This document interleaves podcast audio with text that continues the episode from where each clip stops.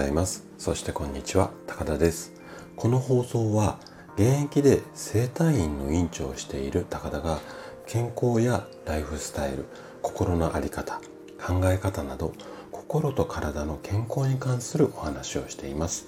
どうぞ今日も最後までお付き合いいただけたら嬉しいです。さて今日なんですけれどもえっ、ー、と整える習慣のシリーズまあ、自律神経を整えるお話ですね。その11回目ということで、諦めと思考法について話をしていきたいなというふうに思っています。で毎日のちょっとした習慣を、まあ、意識するだけで自律神経が整いやすくなって心と体が元気になります。今日もねあの2つのヒントを、えー、お話ししていこうかなと思ってるんですがまず1つ目は不測の事態が起こったらすぐに諦めちゃいましょうよまあこんな話ですね。で2つ目が大きな問題は小さく小さな問題は大きく考える。まあこんなお話をしていきます。で今日もできるだけこう分かりやすくをあのお話しするつもりなんですけどももし疑問質問などありましたらお気軽にコメントなどレタコメントやレターなどいただければというふうに思いますじゃあね早速本題の方に入っていきましょうまず一つ目のヒントの不測の事態が起こったらすぐに諦めましょうよ。まあこんな話からですよね。えっとあなたがねもしこういろんな、まあ、イベント商談でもいいしまあうん家族でお出かけとかでもいいですわどんな準備を万全にしても予定外のアクシデントっていうのはまあ必ずとは言いませんけども、まあ、起きる可能性っていうのは高いんですよね。でね不思議なことにまあ仕事では特にそうなんですけども忙しい時に限って緊急の要件が入るこういったことが非常に多いんですよね。でねその時に心がけてほしいのがもう忙しい時に緊急の用事がポンって入って飛び込んできたら次の予定を諦めちゃってください。なんでかっていうと緊急の用事っていうのはすぐに対応しなきゃいけないってことが決まっているからなんですよね。で緊急性が高い物事っていうかそういう用事の対応っていうのは自分の特に心の部分なんですけどもこれがベストコンディションで当たらないと大変なことになってしまうんですよね。例えばなんですけどもあなたにとって一大事が起こったとしましょう。その緊急の要件の時ね。その緊急の要件かつ一大事が起こっている時にその対応している時に例えばなんですけれども次の予定は大丈夫かなとかこの要件を終わらして何時に出れば間に合うのかなとか次の予定で使うあの資料ってどこにあったっけなこんなことを考えながら緊急事態にもかかわらず今みたいなねことを考えながら集中力がない状態で緊急対応をしてしまうとまあミスするんですわ。なのでこうならないためにももう次の予定はちょっとキャンセル先にしちゃって目の前の緊急の要件に集中することこれがねすごく大切でこうすることによって集中力が発揮してあの緊急事態をまあうまく処理をしてっていうかなこれで最高の結果が出る場合が非常に多いです。でね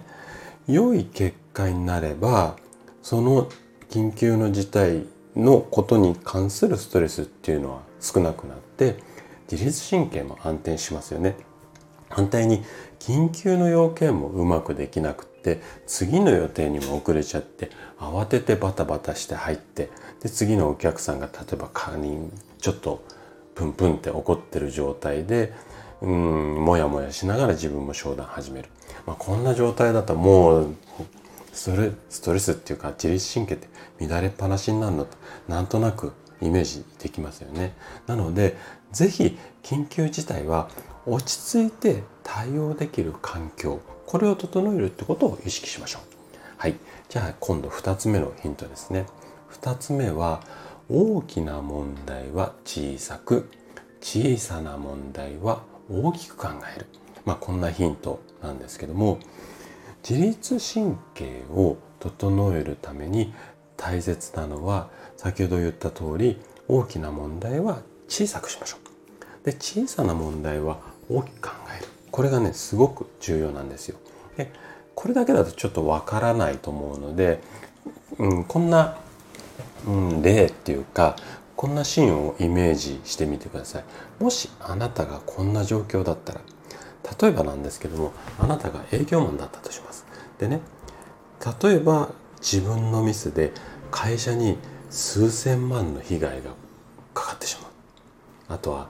大口の顧客を失うかもとか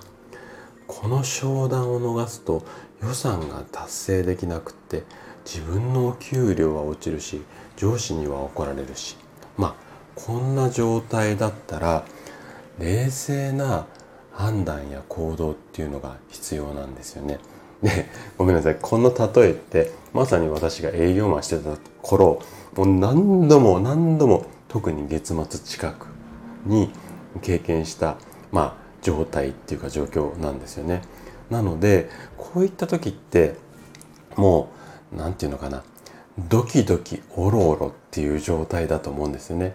でその状態で何かやってもまあうまくいかないのでまあ先ほど言った通り冷静な判断とか行動が必要なんですよ。なので、えっと、ももしこういう状況になったとし、うん、なってしまったとしたらまず深呼吸をしてもう作り笑いでもいいので無理に笑顔を作ってさーってこのピンチどうしたものかなみたいな感じでのんきに構えるまあそんなぐらいの態度っていうのが大切になります。なので大きな問題が起こった時に例えばこんな風になってしまったらちょっとダメなんですよね。例えばジタバタしたりだとか何かこう責任を転嫁するってわけではないんですが、うんと自分が上司だったら部下を怒鳴りつけてしまったりだとかあとは深刻に受け止めすぎる、うん、こんなことになってしまうと心だけでなく体のコンディションも崩してしまって良い結果につながりません。うん、これはねもう私の経験上確実に言えることなので、うんと、間違いない事実だと思うんですよ。でね反対に日常の小さなミスこういったものっていうのを放置してしまうと大きな損害につながることっていうのも多いのでまあ、あのこれ結論っていうか最初の話冒頭のところに戻るんですけども大きな問題は小さくさてどうしたもんかなみたいに考えてで小さなミスは大きな問題になる前にあの目をつもうっていうことで小さな問題は大きく考えるこういったことを心がけてみましょう。はいということで今回は諦めと思